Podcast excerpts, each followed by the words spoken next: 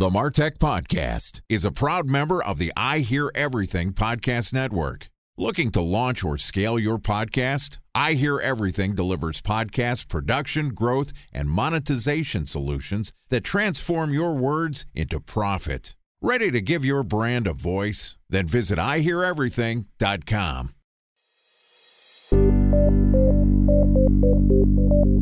From advertising to software as a service to data. Across all of our programs and clients, we've seen a 55 to 65% open rate. Getting brands authentically integrated into content performs better than TV advertising. Typical lifespan of an article is about 24 to 36 hours. If we're reaching out to the right person with the right message and a clear call to action, then it's just a matter of timing. Welcome to the Martech Podcast, a Ben J. Shap LLC production. In this podcast, you'll hear the stories of world class marketers that use technology to drive business results and achieve career success. We'll unearth the real world experiences of some of the brightest minds in the marketing and technology space so you can learn the tools, tips, and tricks they've learned along the way. Now, here's the host of the Martech Podcast, Benjamin Shapiro. Welcome back to the Martech Podcast. Today we're going to hear from an e commerce and product search expert. Nii Ahene is the co founder and COO of CPC Strategy. Nii and CPC Strategy help companies such as Reef Sandals, Invicta Watches, and seventh generation cleaning supplies optimize their performance marketing efforts on Amazon, Google, and Facebook.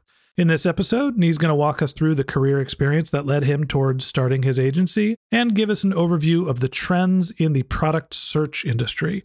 Here is the first of two parts of our conversation with Nii Ahene from CPC Strategy. Nii, welcome to the podcast. Glad to be here, Ben. It's great to have you back. Uh, I want to say that this is the second time we've talked, and unfortunately, our first recording didn't make through the rigors of the internet. So, thank you for being patient and being actually our first repeat guest on the Martech podcast. no doubt. We'll try to capture that past magic. The good news is the podcast has grown pretty significantly since we originally recorded our conversation. So, uh, hopefully, a couple more people will hear this podcast. But that said, let's talk a little bit about you. Tell me about your company and what's your role. So, I am the Chief Operating Officer of CPC Strategy, co founder as well. We've been around for about 11 years, and we're a retail focused performance marketing agency. And really, what that means at the end of the day is that we help brands, both CPG and e commerce brands, put their products in front of consumers at the places where consumers are spending time online namely Amazon, Google, and Facebook. So you work with companies that are primarily selling physical products, or are you exclusively working with companies that sell physical products?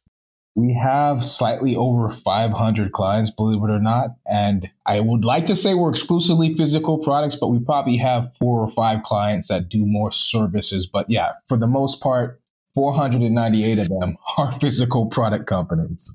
So the vast majority of people that you're working with are actually packaging up and shipping off a physical product, and you're helping them get in front of their customers and drive sales in product search categories. That is absolutely correct. Yep. So when we first met, you had just graduated from college and we both worked at eBay and I understand you have an e-commerce background. Tell me a little bit about some of the steps you had along the way and what's your career look like and how did you end up becoming one of the founders of a relatively large agency? Yeah, so we met at eBay, but before I had my tenure at eBay, I got into AdWords around 2004, 2005. So really, really, really early in the AdWords game. And I was working with local businesses in the San Francisco Bay Area. I went to UC Berkeley and helping them get their initial campaigns up and running on AdWords. So one of the companies that I assisted on their campaigns was driversed.com. So that's kind of how I got my experience with PPC really helping companies create campaigns to drive traffic to their websites. And again, way back then, it was extremely inexpensive. You're talking about two cents, three cent clicks. You won't see that anywhere across the globe anymore. But back then, it was a lot easier than it is today. With that experience, I applied to eBay. And fortunately, I was able to land a job in their SEO department, or what eBay called natural search. Had a great time there and really learned how enterprise SEO works eBay was so big, they had the domain authority. So it's less so around, hey, let's figure out what keywords we want to rank for. It was more so, how do we leverage all these individuals that are coming to our website to create content? So I was a product manager for a number of different products at eBay, ranging from reviews and guides with Ryan Spoon to eBay Wiki, Best of eBay, even some contributions to My World, if you remember that. Pretty sure nobody remembers that except the people who worked on it.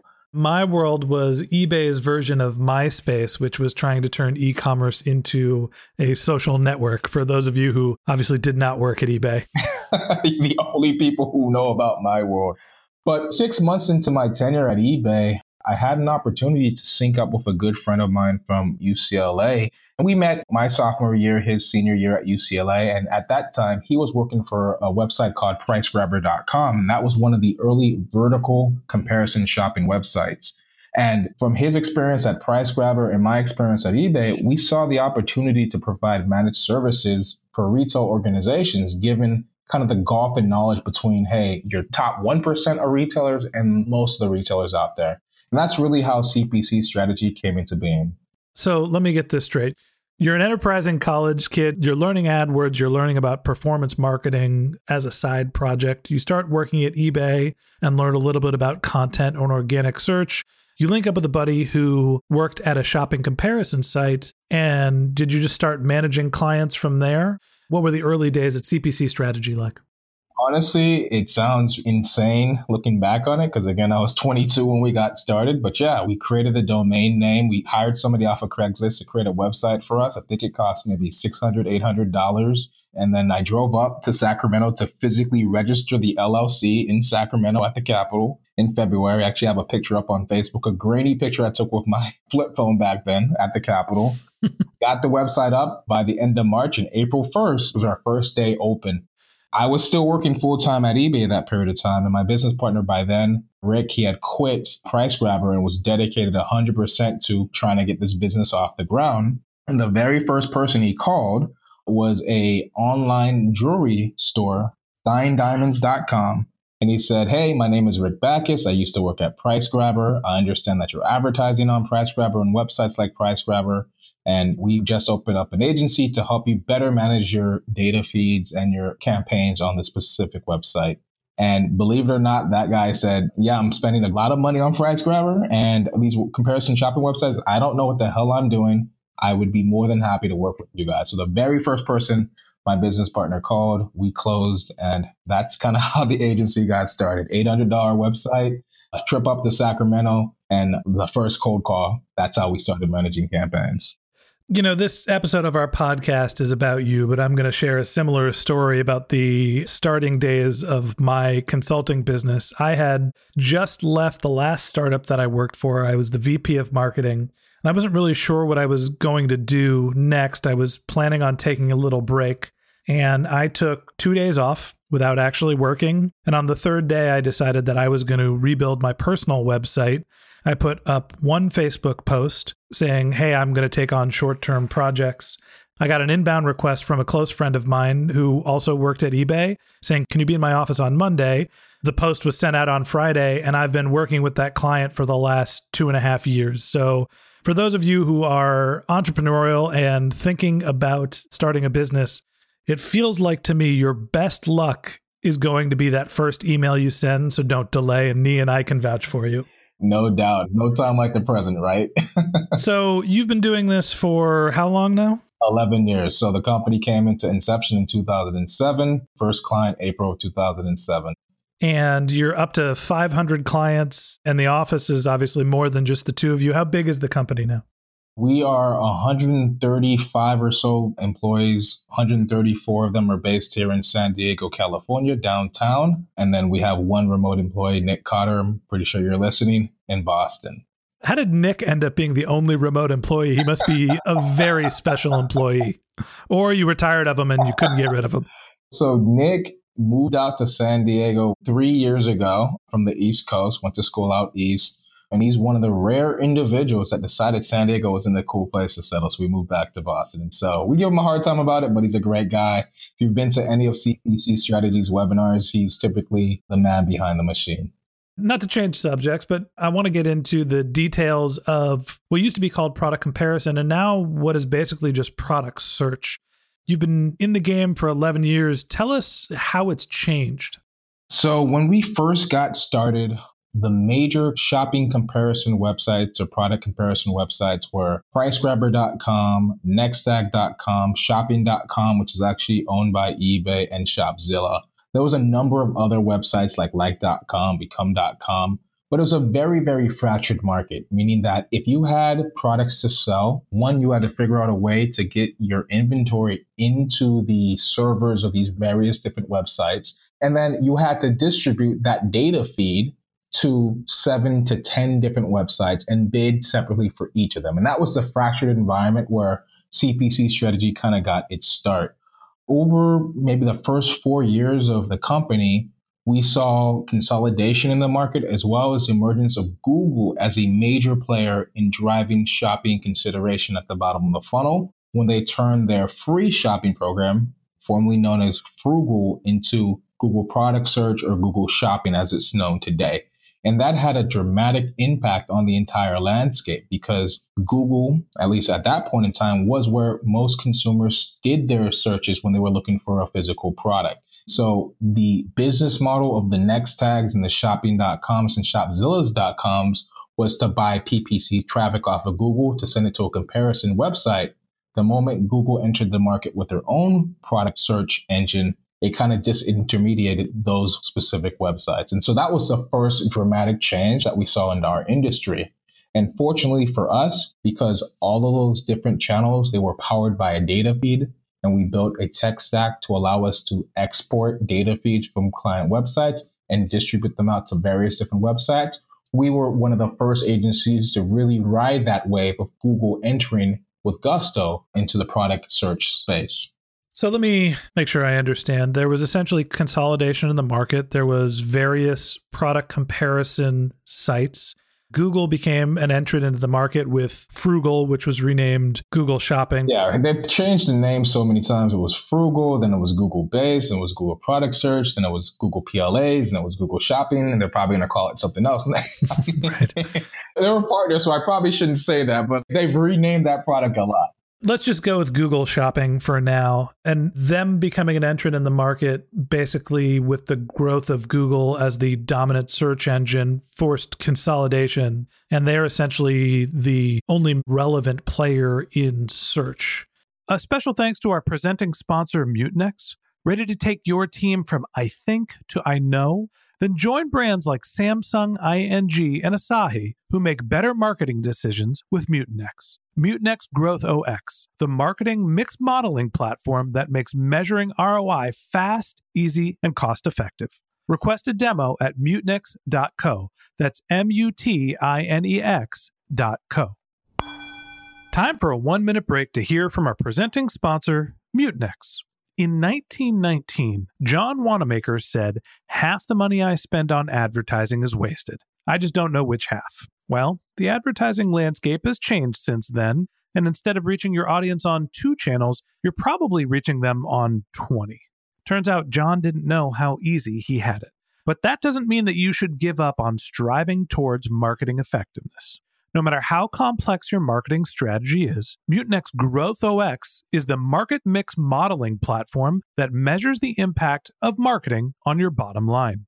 Mutinex's market mix modeling platform calibrates your insights against the latest market conditions so you can make media and marketing investment decisions confidently and quickly.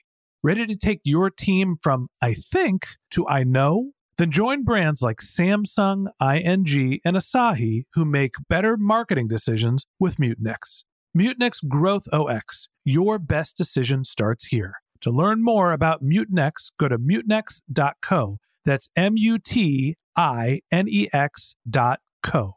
Okay, here's the rest of today's interview.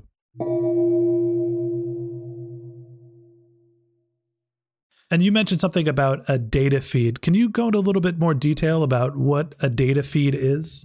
Absolutely. So, any website that we go to, whether you're talking about Amazon.com or Macy's.com or Footlocker.com, Of course, we see product detail pages where we can look at a product, see the specs, see images and things like that, and add to cart and buy the product. But when you're looking to advertise those specific products, there needs to be some sort of mechanism to transfer that information in bulk to the various places where you're advertising, be it Google Shopping, be it Facebook, be it Criteo, or any of these product specific advertising channels. So the way that happens is that there is an export that comes out of the backends of your Shopify's or your Magentos or whatever your shopping cart is that can be exported on a routine basis off of a website and then modified and syndicated out to the various places where we want to advertise. Essentially, it's an Excel spreadsheet or it's a CSV that comes out of wherever you have your inventory hosted that an agency like CPC Strategy or the various different search agencies that are out there can take, syndicate, and then start to bid on each specific product the right amount of dollars to be able to send traffic back to your website after they send that feed to the destinations. So data feeds are essentially structured data, right? They're they're very formatted. Tell me about some of the pieces of data. What can you share in a data feed? It's not like you can decide what information you're sharing with these networks. So what are the things that you need to know about a specific product to be able to share it in a data feed? So, all advertising destinations are going to have some sort of feed format they're going to request data in, and there's going to be minimum requirements as well as additional attributes that you can add. Typically, the minimum requirements are going to be things like product name, product price, a link, obviously, to send traffic to, and the product image. Other attributes that you might find in a data feed are things like the description, things like size, color, variations, weight, size, shipping costs, any information or any attributes that can be used to describe a product, you can find that information in a data feed. So essentially, it's a list of attributes where you have to include the product name, title, image, and you're using a standard format to share all the information about your various products with the different sources that are going to list that product. And we've talked a little bit about Google already. Who are some of the other major players in product search these days? Yeah, so an interesting thing has happened over the last, I would say, six years is that whereas Google is absolutely the go to place when we're looking for information, Amazon has emerged as the destination most US consumers go to when they know they want to buy a product. So we've seen a dramatic shift in the amount of queries that start and end on Amazon as opposed to starting on Google and ending up on a retailer's website.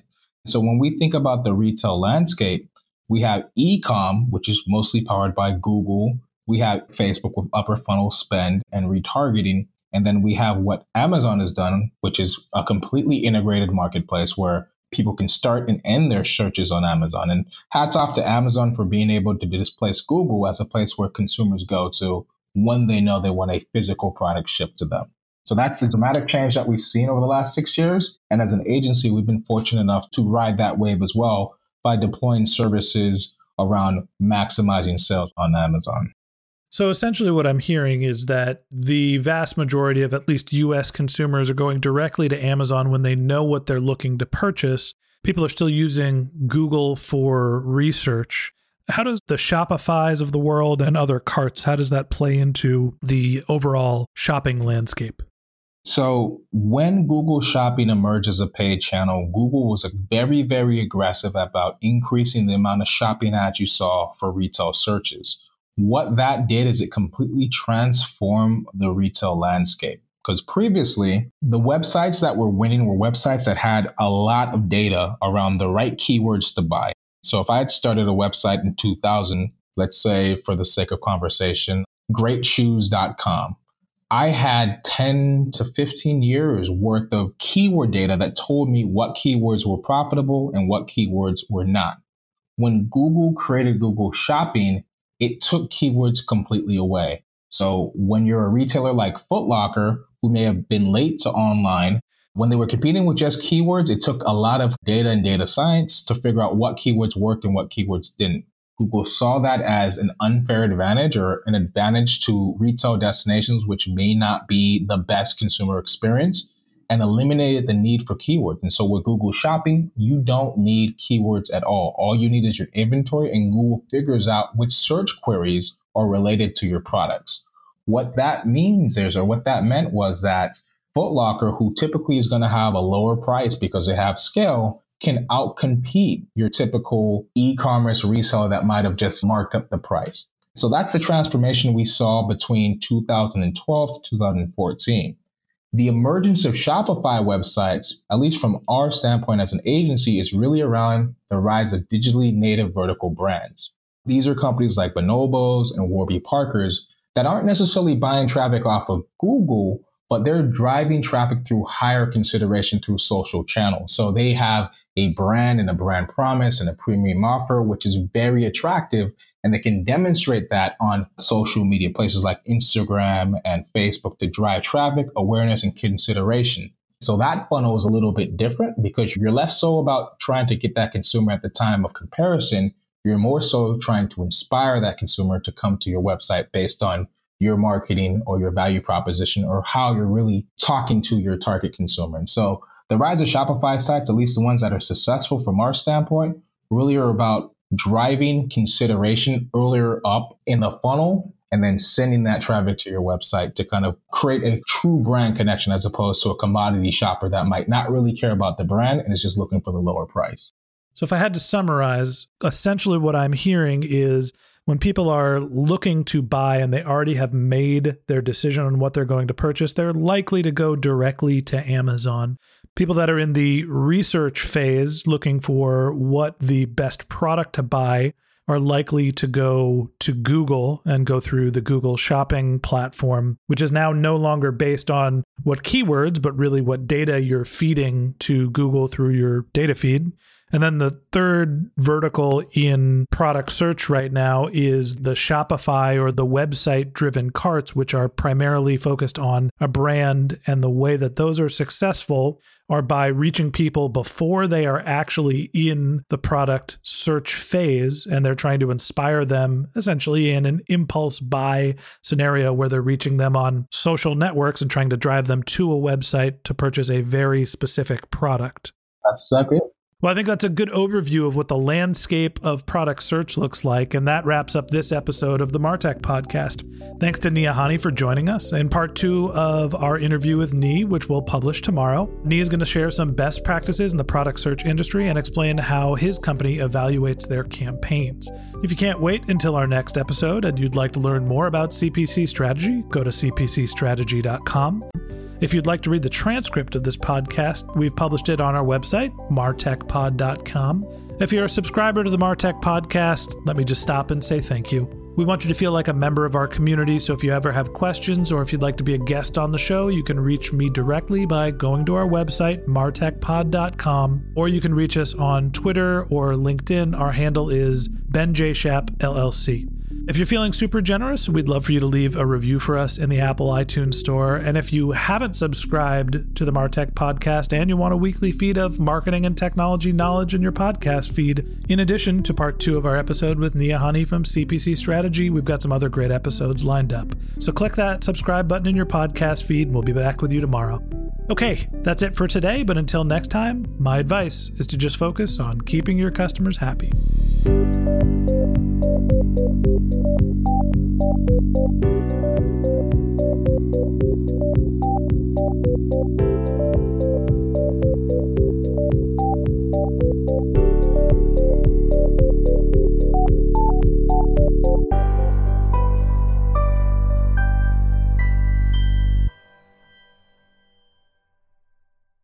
Thanks for listening to the Martech Podcast, and I Hear Everything production. Looking to launch or scale a podcast like this one for your brand? Then visit iheareverything.com.